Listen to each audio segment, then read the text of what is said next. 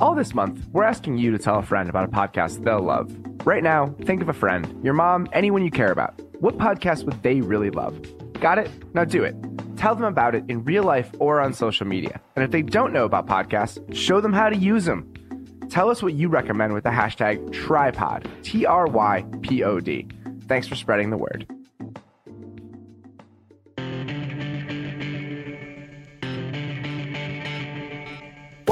To the Ringer NFL Show. My name is Robert Mays. I'm a writer at The Ringer. We're going to be welcomed by Lance Zierlein of NFL.com in a bit, but before we do, I wanted to chat with you guys a little bit about what's going to happen over the next few weeks here. Uh, free agency is pretty much over. You know, there's some other dominoes that are going to have to fall, but most of the big names have already landed where they're going to. So we're going to get started on the draft. It's never too early. What we're going to do is once a week, it's either going to be me and some of the Ringer crew or me and someone who actually knows what they're talking about in regards to this stuff. And we're going to chat one position involved in this year's draft. You know, who the guys are, who we prefer compared to the other people that are available. And that's what's going to happen all the way until we get going. If there's some huge news, we'll obviously hit it. You know, we're set up for emergency podcasts and things of the like. But right now, it's going to be one draft show a week until we get there. So without further ado, we're going to start with the running backs and we're going to chat with Lance Zierlein of NFL.com because in this draft, I'm not sure there's a better place to start. And now we're pleased to welcome Lance Zierlein of NFL.com. Lance, thank you so much for doing this. We did this last year. It was a huge help for me just getting my bearings because this is the time in the calendar where I actually learn things. Yeah, no, I, I enjoy it, you know, and I think this is the time of year where, you know, for me, I've been looking at these guys for quite some time. I started really in earnest in November. Um, it really cranks up in December, January, you know, obviously February. So for me, there's a lot of times where I'm looking at guys and have opinions, and there's no one for me to talk to about other than you know area scouts and road scouts that, hey, what about this guy? And you know, because they've been looking at these players for two, three years in some instances. So it's kind of cool that everyone's catching up on these players now. And there's a lot of different opinions that are starting to to to you know to to percolate. Yeah, I really don't start until free agency is over, and thankfully, free agency was a little earlier this year, so we got in and out of it. There just there's not enough time. I mean, I'm looking at who's signing where and who should get signed where, and watching tape on those guys during the season. I don't watch much college football, so post free agency, pre draft, oh. this month and a half or so is when I really start to dig in, and it's always fun. And I think that with this class, there was no other place to start. You know, the quarterbacks will dominate headlines in a certain way until we get to the draft. But running back is the big position here just because, in a way, it's a departure from what we've seen in the past. In the last couple years, we saw a running back or two go in the top half of the first round.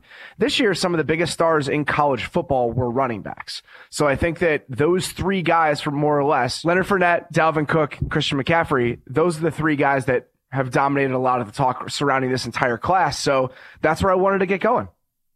Yeah, let's let's go. I mean, you know, for me, it's a very interesting running back class because I think there's something for everyone in here, and and I think every year you look at this, there's always, I feel like there's always, you know, I'm a big movie fan as well, and I feel like there's always different types of of um, characters. Almost, there's almost different character types that you can take a look at in every draft, really at almost every position. You could give me a position, and I could tell you, for example, this is the year of the the tall, long cornerback.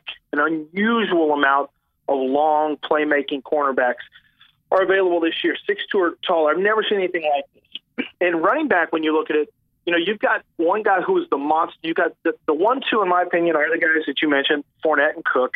Um, one guy is a more classic running back, Dalvin Cook, who has the vision and some shiftiness and can help out the backfield. And, and then you have a guy who's just a physical freight train. I mean, he's he's a guy who's a monster. He's a physical monster that we really haven't seen. I think since Adrian Peterson, but Peterson wasn't even this big. No. So I mean, when you're talking about this kind of size and speed, it's a rare, rare size, speed, explosiveness, um, power type of, of trait that he has. But he's not the talented running back that Dalvin Cook is. He's not even a. I don't think he. I mean, he doesn't even have the talent that a that a Christian McCaffrey has as in terms of being a pure running back. But when you have elite physical traits like this, it pushes guys up the board because those guys can overcome the athleticism and speed and power of the NFL. They they match up with it. In many cases, they can fight through it. So I wanted to start with Cook and Fournette just as a comparison. I think we're going to do a lot of that on these podcasts. Just two guys at the top. Who would you prefer? And like you said, I think that's an interesting kind of analogy. The idea that They are characters in a sort of film. And when you're looking at running backs, especially, the amount of different kinds of characters, the amount of different genres is crazy. You know, you can be an incredible right. comedic actor, but if you ask somebody to be the lead guy in a dramatic role, sometimes they can't do that. And it feels like Cook and Fournette are that in a way. You know, if Fournette is in a power based offense where there's a lot of obvious seams and he's got to hit it hard, I think that he could be really successful. If he's going to play in an outside zone offense where he's got to have a ton of vision and be shiftier, that may be more problematic. So you're not comparing them in a one to one way. But if you're looking at both of these guys and you say, I'm building a team, wh- which guy would you say is the one you'd rather have? I would probably go Fournette, but that's not just, look, I got to tell you, I look at this through a little different lens. I think it's based on physically. I think I'm not worried about the the high ankle sprain issue he had last year, the ankle. Sure. Um, I'm not really that worried about that with Leonard Fournette. I am a little worried about shoulder issues that uh, Dalvin Cook has had. I am a little bit worried about you know some of the whispers from scouts that Dalvin runs with with a crew that is going to potentially be in his ear, and you got to make sure that you you know that, that when he's off the field and his time is his time, that he's he's going to still be focused because he's had some issues off the field without question, dating back to his high school years. So, I mean, it is a consideration when you start saying, "Who am I going to who am I going to bet on for the next seven years?" I would probably go Leonard Fournette, but I'm still telling you that I know that Dalvin Cook is the more talented pure runner. I think Dal- Dalvin Cook is maybe the more the most talented pure running back in this in this draft um, when it comes to being able to do something for you on all three downs and vision and, and elusiveness combined with burst. But Leonard Fournette, if you get him in the right system where you let him go downhill, I mean, he's got some rare acceleration traits for a big, physical, powerful guy. And I know he's going to create for himself through power and through speed. And, you know, to me, um, I think when he backs it back down to about 232 pounds, 230 pounds, I think you're going to see an even faster um, player. So for me, I would build around the guy who physically can dominate a game. And I think that's I think that's Leonard Fournette. But once you get past Fournette and Cook, though, it really it really gets interesting to me. But as far as I'm concerned, and I'm glad you pointed out those two, I think those two are clearly the one-two. You can have a little different taste in terms of Alvin Kamara or or Christian McCaffrey, or you know, and I, I'm not I'm going to leave Joe Mixon out of that this particular conversation because I don't think there's any chance he goes before any of those four running backs. But um, strictly because of the off-field stuff. But to me, this is clearly, if you're going to look at running back, what kind of runner do you like? Do you like the Fournette kind, or do you like the Dalvin Cook kind? Because they're two very different types of running backs, but they're clearly one and two to me. It's really interesting because obviously, as a running back, your main goal is to make life easier on your offensive lineman and on yourself. And I think both of these guys do that. They allow themselves to create out of nothing and they're going to make their lines look better. They just do it in completely disparate ways.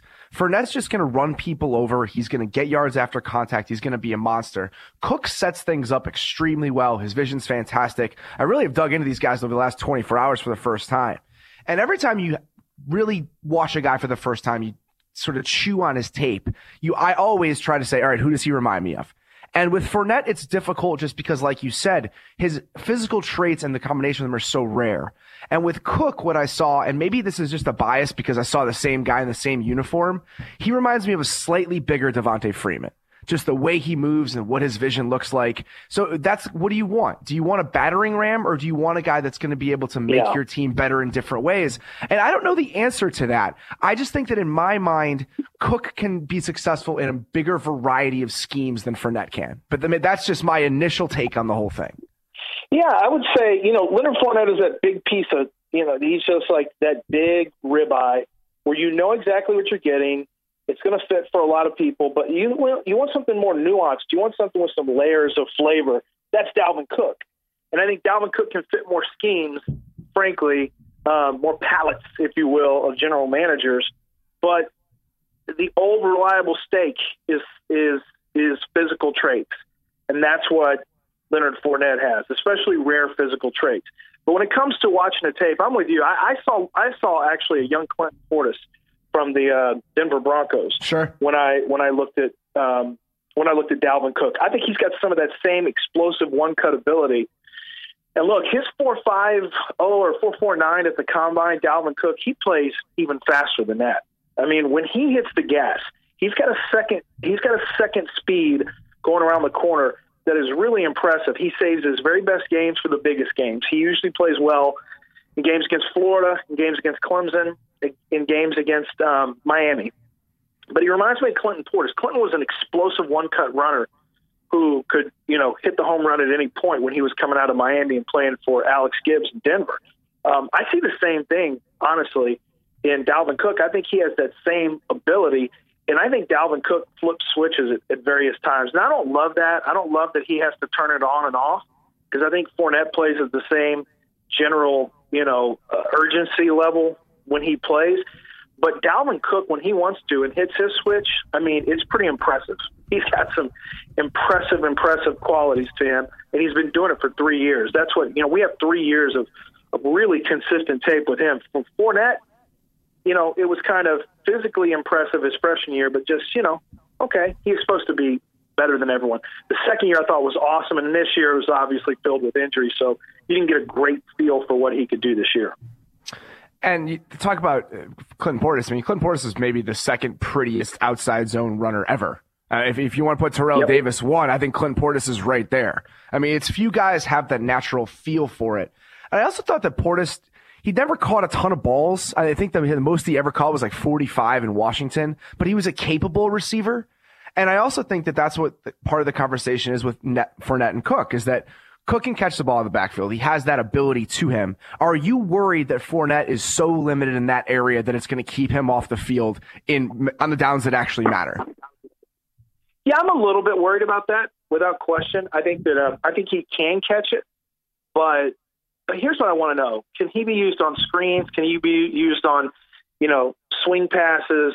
Um, is he going to be physical enough? I mean, I'm not really worried about physicality. Is he going to have that desire to step up and face people up when they're blitzing. I, I think he'll do that as well.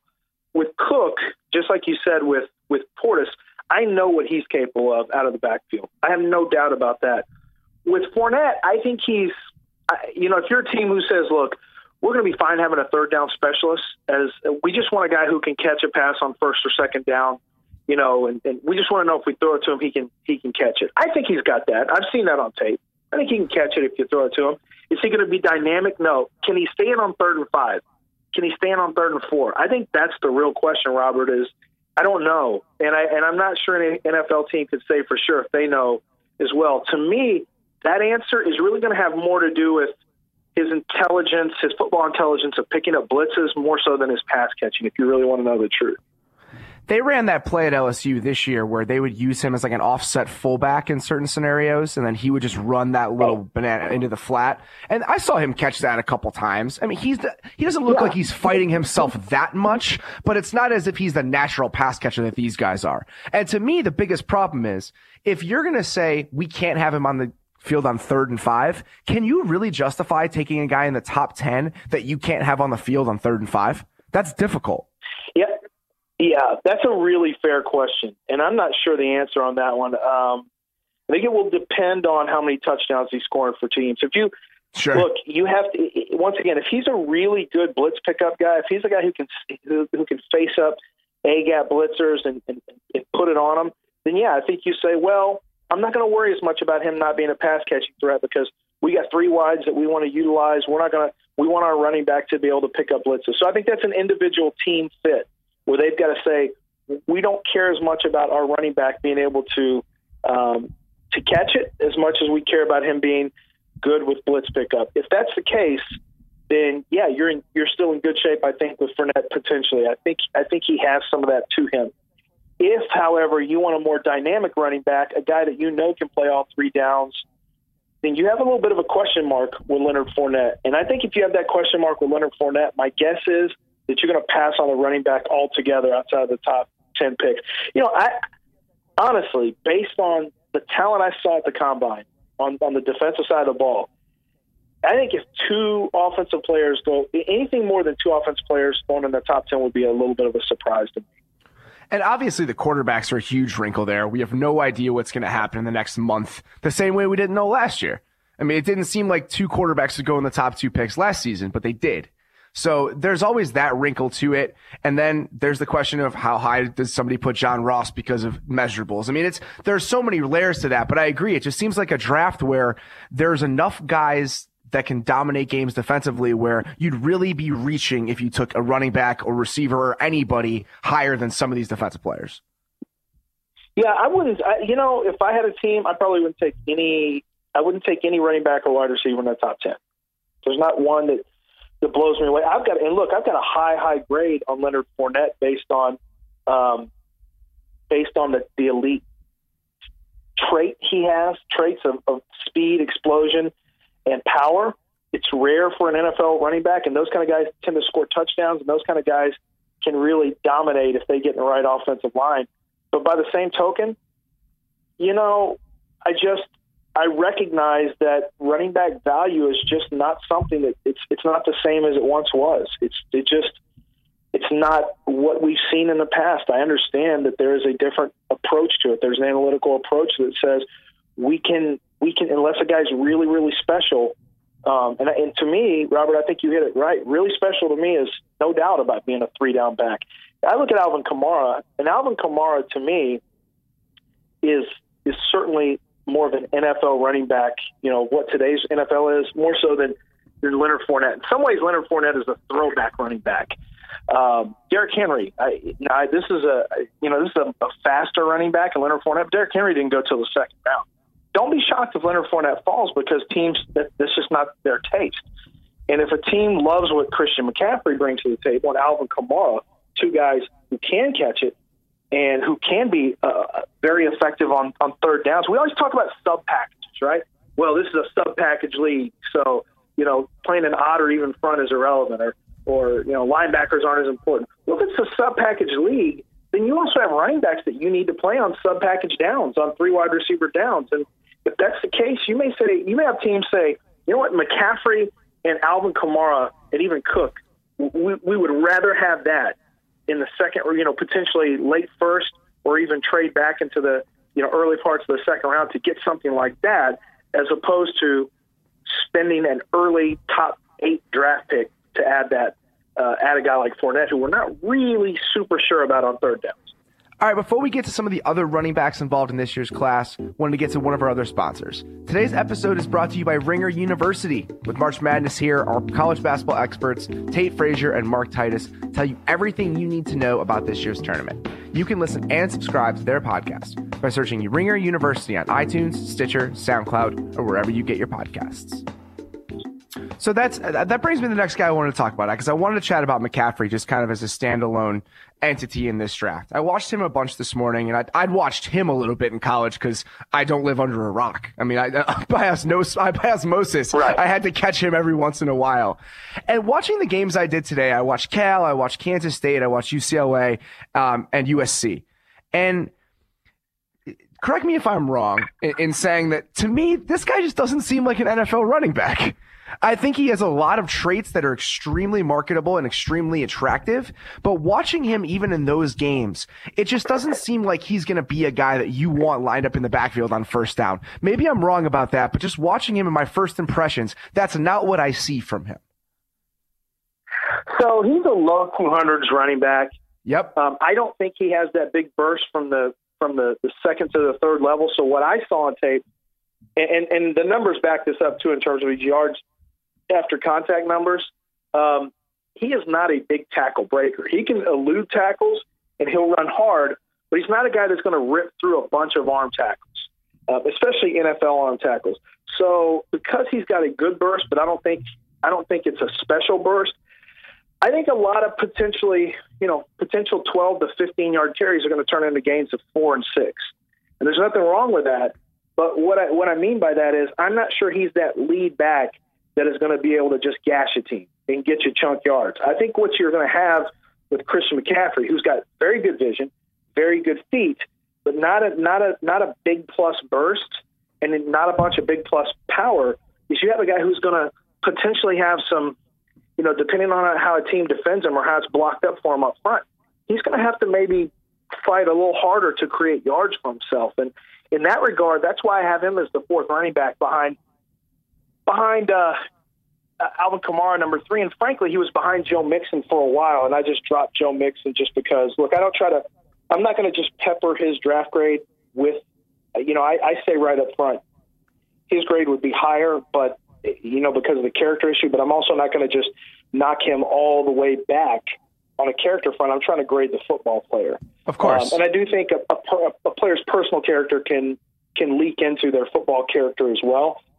But um, with McCaffrey, see, you think he's a wide receiver. I don't think he's a wide receiver per se, but I do think he's a pass catching running back, and maybe we're saying the same thing. I think he's a I think he's a gadget player who can turn into a nightmare for defensive coordinators if he's deployed by the right offense coordinator. I would 100% agree. And when I say wide receiver, I mean a guy that lines up in the slot or out wide in certain situations. I also think he'd be valuable right. in the backfield, but mostly as a receiver. He is so good at understanding space. And I, I can't remember which game it was. I want to say it was Kansas State. it was Cal. He lined up in the shotgun to the right and just watching him destroy somebody on an option route. It's like, that's what this guy can do. He is so good at being able to manipulate those out open spaces. And that's what he's best at. And then there was another play against USC where they lined him out wide to the left and he ran a double move that just cooked whoever that, got, that outside corner was for USC. And it was an overthrow. It didn't matter. But you watch those plays compared to watching him as a running back and you say, well, that's how I get excited about this guy. But very rarely was there a zone play or anything else where I'm watching him make one cut and go where I say, oh, yeah, this is what I want out of this person. This is how I see him. You know, people, and this is what I find funny because I've got to do NFL comps. Um, and I don't love doing NFL comps, but I think it does the reader a service of, of trying to let them in on you know who this player might be like because most of these most people who follow the NFL draft most people are not going to have an intimate knowledge of these college players. They just want to know, sure. okay, I watch my NFL team a lot. Who is this guy like? Who can you tell me who he's like that I might have seen? And so my job is to try to find a, a reasonable comparison. And people are very hypersensitive these days to falling into, you know, falling into the rut or being accused of falling into you know, the, the fallback of, of racial stereotypes yep. for black quarterbacks, for white wide receivers, for well, not really white running backs. You're not going to find too many. But I, I understand people's willingness and desire to get away from that. And and when I get an opportunity to, I'm, I'm cognizant of it. I'm aware of it. And I just look for the best possible fits. But sometimes if a guy has dreadlocks flowing out of or, or braids flowing out of the back of his helmet, you tend to think of a player who looks like that yeah. who's played. Um, the same way that when you look at Cooper Kupp, you could say, man, that looks like Kevin Walter used to look like the way he runs and the physical upper body, the, the, the way his arms are built. And, and you have a, you have a tendency of just, of shifting into guys who physically, you know, to the eyeball test, they look similar. Then if you can translate, like my, my comparison on Cooper Kupp was, was, was, um, um, Landry, um, Jarvis Landry from yeah, Jarvis Landry from yeah. Miami. That's that's who he plays like. That's really what his game is very similar to. He's not going to be the holy grail is when you can combine. find one of those. When you can find the cross racial oh, comparison, oh, you know you did your work. I mean, somebody was exactly. Somebody was really uh, like Lance. You didn't Christian McCaffrey. It's not going. To, you know, your your your um, your comparison on him is not going to be Zach Zenner or. Uh, God, who was the, the, the white running back from Stanford before? Oh my God, uh, Tony Gerhart. Tony Gerhart. Yeah, Toby, Toby Gerhart. Gerhart. I'm like Toby yeah. Gerhart. He's nothing like Toby. I mean, this guy not at all. Nothing like Toby Gerhart. And my comp on him was uh, uh, was was actually, uh, oh man, I've, I've re-looked at so many players. Um, Tiki Barber was my comp on on Christian McCaffrey because I think he's physically built like Tiki. I think he has some of the same shiftiness and elusiveness. He doesn't strike you as an every down running back, but Tiki was able to handle that. He was able to handle passes out of the backfield.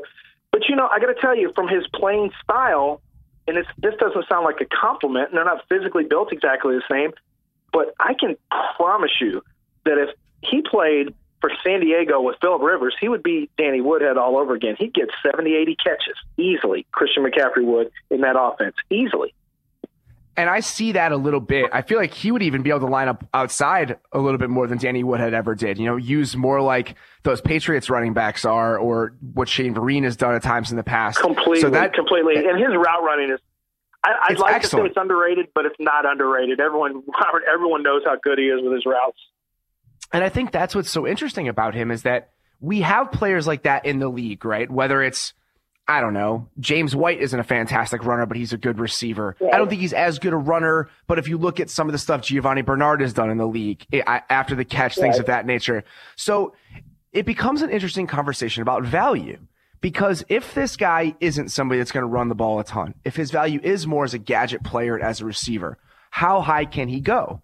And I, that's not, that's a rhetorical question because I don't know the answer. I have no idea how much we should value those guys anymore because I feel like more and more they're becoming central pieces of an offense, but it's never been a situation where they've been taken this high. So if he goes in the top, in the first round, if he goes in the top 20, then it's kind of a new scenario because it's been a long time since somebody like that has gone that high. I mean, when is the last time a pass catching running back was taken in the first round? It was probably Reggie Bush. And when that happened, yeah. we didn't we didn't consider him that way. No, no, and he was considered a much greater weapon. And you know, you could you could argue about the fact that he maybe didn't live up to the hype of his career. But you know what's interesting is I think it's I think we have to remember that we on the outside are flawed in terms of we we are forced to look from a lens that has 32 filters on it. So we're we're looking with a wide open lens, and so when you and I have this conversation about, well, how high are you willing to go with a guy like that? Well, what is the value of a pass catching running back? Well, for um, the Carolina Panthers, on a scale of one to ten, it might be a three. For the yeah. New England Patriots, it might be a nine. And what I and the reason I'm bringing this up is if I ask you to, to list your 50 favorite songs of all time, Robert, your list is going to be substantially different from mine. We're choosing from the same pool, but our own preferences and our own emotions and our own, you know, what we look for out of music is going to be different. And it's going to be different for most people. That's why when you try to create a top 50 all time list of anything, it's difficult. Well, we're doing the same thing in the draft. We're trying to come up with top 50 and top 100 lists and who's a projected first or second rounders. And you know what New England does? New England immediately sh- strikes off about about 60% of the players in the draft because they don't meet certain criteria. And they're not the only team. The Green Bay Packers will be striking off cornerbacks typically who are sub 5'11. I guarantee you they're striking off cornerbacks that can't run now. Um, so, you know, these individual teams – what their filter looks like is going to be much, much different than what you and I look at it when we're trying to take this very broad opinion and broad approach to all these players and say, well, how is this guy valued amongst 32 teams?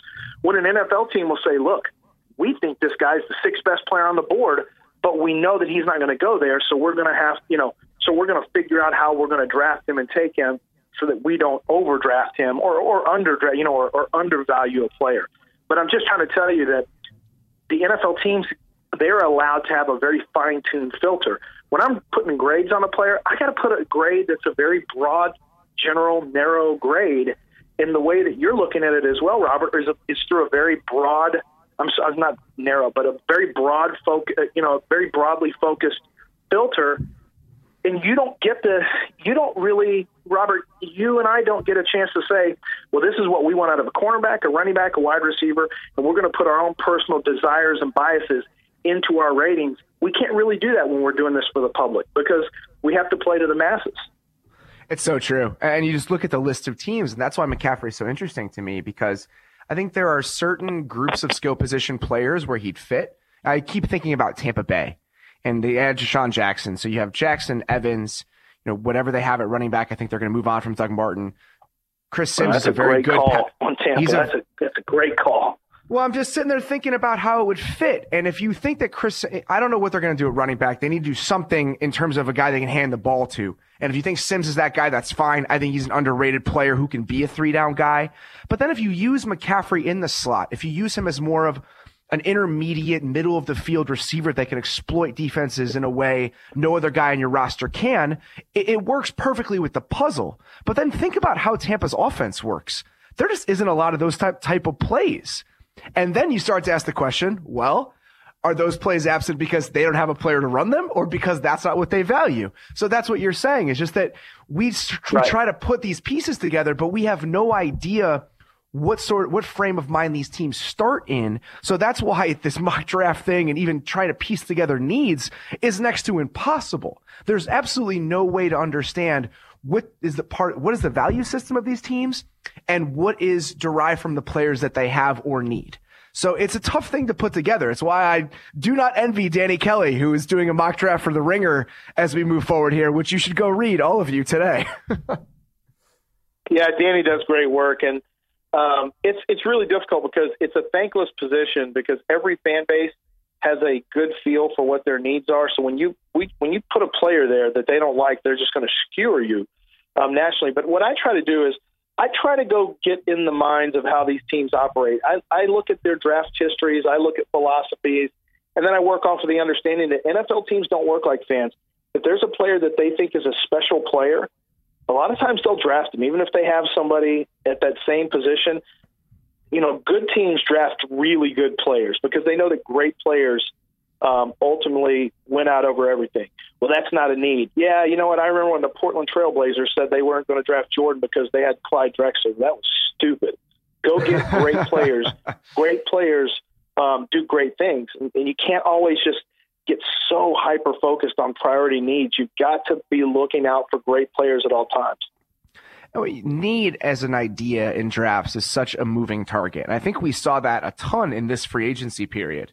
You know, you go back Man. to when the Bengals drafted Fisher and they drafted Ogbuehi and they said, well, why would they do that? They have two starting tackles. Well, we've come around and they lost both those guys. So unless both of those dudes can start and play, the Bengals are in trouble. The same goes when you're looking at what Kirk Cousins is going to do this year. You're saying, oh man, DeSean Jackson and Pierre Garcon are gone. What are they going to do? Well, that's why they drafted Josh Doctson last year. So the idea of need never is a long lasting thing in the NFL. Needs change every single season. So that's what good teams yeah. do. That's exactly what they do. They said, this is the player that so, we so think is the best. I don't know how long it takes you to do mock drafts. It takes me about five hours to do a mock draft. I've never done one in my why. life. yeah, oh, come on. I've never done one in my life. That is never a practice I have gotten into. I, I fear it with everything that I have. Maybe I'll do one for fun this year. I just, I don't, I think I'd get oh. 98% of them wrong. You are the luckiest person. Well, it's like filling out a bracket. It's the same thing. But, um, so here's the thing. For me, it takes forever. I go to like Spotrac and I go look at future contracts and I sure. try to think like an NFL team and I want to know who's got expiring contracts. I go look at what cap figures are next year and who could become cap casualties because that's what teams do. And I start making picks, and fans don't like that at all. But I think that they're only thinking, as you mentioned, that's a great that's a great example you brought up with with uh, the um, the Cincinnati Bengals. Steeler fans don't like that I had a wide receiver going to them. And all I want to say is, look, I know you have Antonio Brown. You don't actually think Martavis Bryant is going to be able to stick in the NFL, do you? I mean, you realize that one more and he's done. And the guy's had a zillion positive tests so far. So, you know, I'm not sure why you think that's such a surefire thing. Then you had two wide receivers who couldn't catch the ball, who've been publicly made comments about the situation being too big for them in the postseason. You know, you've got to you got to think like you've got to try to think like an NFL team does um, when you look at some of this. And of course, you have to look you know, you have to look forward to the financial ramifications of veteran players too, because that factors into it. Teams are always looking to draft behind a player. There's a reason that the, the Patriots drafted Jacoby Brissett two years ago because they probably understood that Garoppolo would be coming up contract wise, and and anytime you draft a quarterback, regardless, it has a chance to turn into a um, a very financial. Uh, I mean, a, a very favorable uh, financial tool, a bargaining chip for you. That's what quarterbacks are potentially commodities. We saw that with well, it could have been potentially with Mike Glennon, but turned out to not be a, a bargaining chip. But you know that's what quarterbacks are. So you have to know how teams operate. And any anytime you try to get in the head what Bill Belichick is doing, that is easily the hardest thing to do in a mock draft. It's almost impossible. yeah, them and the, there's a couple other teams. It just seems like I have no idea whatever what's ever going to happen. You know, there are occasionally you can pin them down. You know, that year that the Panthers took two defensive tackles in two rounds. It's like, oh yeah, they're hammering in need. But then the Panthers every other year, it's like, ah, no, we're just going to take a dude that's six spots down our depth chart now. It's kind of amazing. I mean, it every year it changes for every team, pretty much except the Patriots. So I, I wanted to get well, into a couple Seattle, of these. Oh, go ahead. Well, I mean, Seattle's got Thomas Rawls. They've got C.J. Prosise, Alex Collins. and now they add Eddie Lacy. I mean, I don't. Something's going on over there at the running back position because they just keep adding running backs and adding running backs. Yeah, that's just probably to me where Rawls is one of those guys they didn't value that much. He was fine in that season that he played, but he's a guy that wasn't drafted. There's a reason for that. I mean, I think we do that all the time where there's a sixth or seventh round running back that has a flash of whatever. It's like, oh, this guy's a real player. The Raiders did not want Latavius Murray. They, they don't want him for anything. I mean, he's going to get signed for not a lot of money somewhere else. And that's a product of the fact that I don't think he's that good when you have a flash as a running back and fantasy informs this because he's part of the consciousness of NFL fans everywhere, there's more conversation about that player and he gets pumped up into something that he's not. I feel like that happens all the time. Yeah. And, you know, Rawls, I think it could be also, there were some character concerns coming out because um, I think he's a talented back and a physical back. But, you know, sometimes we don't know about how, and I'm not saying this is the case, and I haven't heard this, but we also don't know how guys are working in the off season. We don't know, sure. you know, about their interactions with guys in locker rooms. We don't know what kind of character they have off the field, and if football is just as important to them. So, you know, that's the one thing with Rawls, the way he came out two years ago and played, and now they're still looking around for running backs. They drafted two in Alex Collins last year and CJ Prosise. That would tell me that you know that, that that makes me wonder what's going on with Thomas Rawls. There's something that they're not really buying into over there with, with Rawls, but that's a I don't know that's a a separate topic. But you know, it also gets to Alvin Kamara. Alvin Kamara is you turn on the A and M tape and it's not even fair because Alvin Kamara's A and M tape is probably as good as any not only running back but I'll just say any player in the draft. Nobody had tape that's consistently as good in one game as Alvin Kamara's versus Texas A&M. Um, he was amazing in that game, and I don't know. You, you probably haven't had a chance to look at it yet. I haven't seen that one. I watched Kentucky and Alabama today, so I'll, I'll definitely take yeah. a look at that yeah, one. Yeah, go go take a look at A and M. That's the one that has everyone so excited. But he's never had more than 18 carries in a single game. He left Alabama and came over to Tennessee. He was never the full time dude at Tennessee. You know, it's one of those questions where you say, okay, well, you know, I wish we had a I wish we had a sample size where he was absolutely the dude the whole time. But you don't you never really got that with him. And so it's you're kind of working off of, well, he didn't have a lot of wear and tear off the off the tread off the tires, so that's in our favor. Yeah, that's true.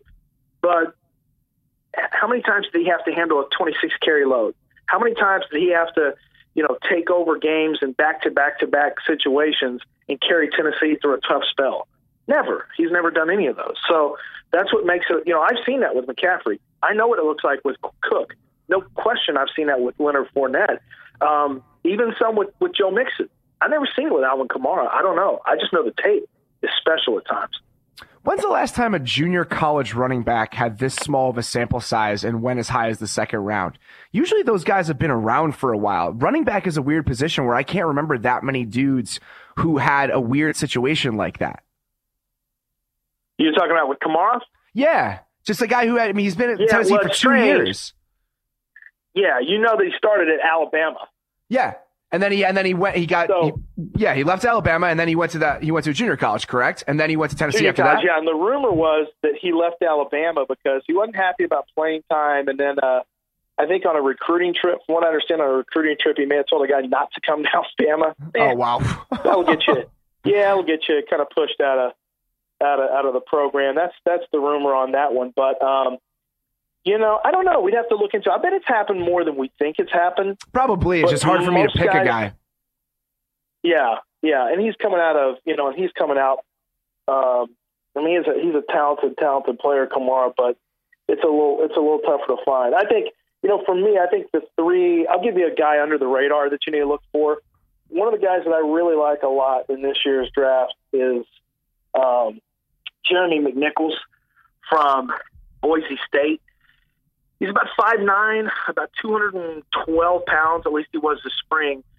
He's going to be a guy who's not fast, but he's got good running back play speed. He's sure. not going to hit a bunch of 60 run home runs, but he's got tremendous balance. He's got very good vision, and he plays at consistent pace and a consistent speed. I think when you look at running, and I've had a decent success rate with finding running backs outside of the first. This is the guy that I think is one of the safest running backs um, outside of the first round. And I think Jeremy McNichols probably goes. My guess is maybe in the third round. But I really, he's one of those guys I really like because he looks like an NFL running back. He plays like an NFL running back. He's, he can catch the ball really well, and he's over 210 pounds, which to me is kind of, you know, the line that you want to look for. And that's, I'm not sure McCaffrey is going to be at that line on his pro day. I think he came in maybe a little light for the workout because he wanted to run well too, which he did. But I think he'll try to gain as much weight as he can for that pro day to where he looks like he's about 213, 214 pounds, where I don't think he actually carries that much weight um, when he's playing. But Jeremy McNichols is one running back, and then Tarik Coleman, uh, Tarik Cohen from North Carolina A&T. You really have to go watch him. If you want to talk about a guy who can annihilate people on option routes, Christian McCaffrey is good. Cohen is elite. He's five foot six out of North Carolina A&T, nicknamed the Human Joystick. He has tremendous stop start quickness. Like with a lot of running backs who are small, he's got just ridiculous acceleration um, out of his cuts. But he is basically impossible to handle out of the backfield. And they played a lower level of competition, so you know it's kind of hard to balance it out. But if you don't see Darren Sproles when you watch him, a little smaller version of it from a from a weight standpoint, I don't know who else you see because he's that kind of running back, and he's a classic case for example, on Draft Scout, they've got him on um, like seventh free agent grade. I'll be shocked if he makes it outside the fourth round because he's a special type of running back that will only fit for certain teams.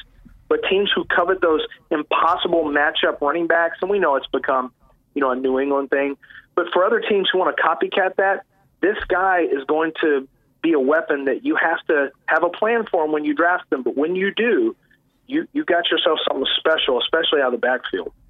I, that's what I love on those later round picks. Just somebody that fills a specific role. You know, either I, in my opinion, mm-hmm. those picks should be used for one specific piece of the offense that's not necessarily an every down guy, or monster athletic traits with no production whatsoever. Let's make him into a player. I think fourth round and later, that's exactly what I'm swinging for most of the time. So that makes total sense to me. And so in your mind, is McNichols kind of that? the guy who could be the Jordan Howard of this year's draft, somebody that goes after the third, fourth round or in that third, fourth round range that just looks like an NFL running back and is one? Yeah, yeah, I could see that absolutely because I had a high grade on. I basically would amounted to a first round grade on Jordan Howard last year, but I knew he wouldn't go there. But from a, a vision standpoint, a toughness standpoint, and he had enough wiggle that I knew he could do something if he, you know, if if, if he was given a chance to get downhill when I look at McNichols, he's not going to be as big as Jordan Howard. Yeah, smaller. I think they're similar in that, you know, they're going to hit the hole the same way. And I think, yeah, I, I do think that he's one of those guys that an NFL team could end up really falling in love with the way that he plays the game. And he can play on three downs. And those kind of running backs carry more value when they can legitimately play three downs. You know, there's value to those kind of running backs. Before we get out of here, I want to talk about Joe Mixon just for a second. You know, not from a we have to talk about Joe Mixon perspective, but just from a talent le- on a talent level, it seems like he's involved in the conversation with the McNichols, with the Kamaras, in that second tier of players. Just based on that, I mean, what sort of player are we looking at? Is he as good or better than everybody except those big three we talked about at the beginning? Um, I think he's in the conversation to be in the big three. Got it. I, I think because he is special out of the backfield. I mean, special. He's David Johnson, basically. He can make one hand grabs. Um, he has hit a ton of big plays for Oklahoma out of the backfield this year. He does too much dancing around. It almost looks like he fancies himself a Le'Veon Bell type, and that kind of stuff. I've only seen running two running backs ever who could get away with that: Barry Sanders and Le'Veon Bell. And I think Mixon does too much of that right now. But Joe Mixon has very loose hips. He can he can wiggle and make you miss. He's 220 pounds, so he's way bigger than you think he's going to be. Um, he can run with some elusiveness, and he is a really, really talented pass catcher out of the backfield. So when you start talking about guys who can play, you know, from goal line to goal line, that's that's Joe Mixon. There's some guys who are from 20 from the 20 to the 20, and there's some guys, you know, who who you want to really lock in on uh, around the goal line. But Joe Mixon to me can play from goal line to goal line, no problem. So from a physical talent standpoint, you know, I, I think I think the five names Fournette, Cook, Kamara, McCaffrey, and Mixon. Those are those five guys. How you want to mix them up is your business. and then how how badly you you punish Mixon and what you expect the punishment to be for Mixon by NFL teams, well, that's you know that's a completely separate discussion. It is, and it's a discussion that is going to be had. It's a discussion that should be had, and it's a similar deal to what mm-hmm. happened with Tyreek Hill last year. It's something that we should bring up. It is uncomfortable, but it's supposed to be, and that's a. It's going to be a conversation that happens all the way through the draft and when the draft happens. But I think Hill is somebody to look at in this situation. He's a guy that played at a small school and went in the fifth round based on how physically talented he was. Joe Mixon dominated games in Oklahoma. So if you don't, if you think that he's going to be dinged that much, if it's going to be a seventh round flyer sort of situation, I think you're wrong. I mean, this is a guy who's going to get taken with a real draft pick, and that's why he needs to be talked about in situations like this, in, in kind of in climates like this, because on a football level, it's going to matter here in the next month and a half. Okay, so you you follow the climate of the NFL, and you know what happened with Ray Rice and everything. So I want to ask you where you haven't studied Joe Mixon probably as much as you're going to, but if I told you that Joe Mixon it has the talent and the size of David Johnson, and let's say you know his background, you know the character issue he has, do you think, or the concerns that teams will have, do you think a player like that goes inside the first three rounds? I do. I would not be surprised okay. at all if he got drafted in the third round. Uh, that wouldn't surprise me at all. Would I, I do it? Do I condone it? Am I happy about it? Not at all. But it wouldn't surprise me whatsoever. So I had I had a team. I mentioned this to a team. I've been you know digging around on him over the last two months, just kind of taking the temperature of some some teams. And I asked a guy. I said, "Boy, he ran well, didn't he? Like a four four three. I think he ran at his at his pro day. Worked out well." He said, "I don't care what he runs." He said, "He's not going to be able to outrun a videotape of him punching a woman." He said, "Lance, I, I can't say this enough he's not going inside the first three rounds. He said, I, if you were the general manager that drafts a guy and there's video out there, he said, and his point was there was no video of Greg Hardy, there's no video of Tyreek Hill. There is a video. It will be shown on NFL Network, on ESPN, more than likely on draft day at some point, certainly on the wrap up. It will be shown in this town where he's drafted. Um, and it'll be shown multiple times. If you're the GM that takes a player who has punched someone on videotape, a female, and caused four facial fractures, if you're the general manager, first of all, this is an owner pick. There is no general manager who will take Joe Mixon without an owner signing off. The first thing you have to do is take the temperature of all owners. Sometimes people get general managers mixed up with owners. This is a 100% owner decision. My dad said when he coached with the Pittsburgh Steelers, you know, Kevin Colbert's in charge of the draft, but the Rooneys would come in and they would apprise the Rooneys of, of every guy who had character issues. And they would say, okay, this guy has this, this guy has this, this guy has this. The Rooneys might have follow up questions. And the Rooneys would say, strike him, strike him, keep him, strike him, keep him. And they would make the decision about who was on the draft board or who wasn't.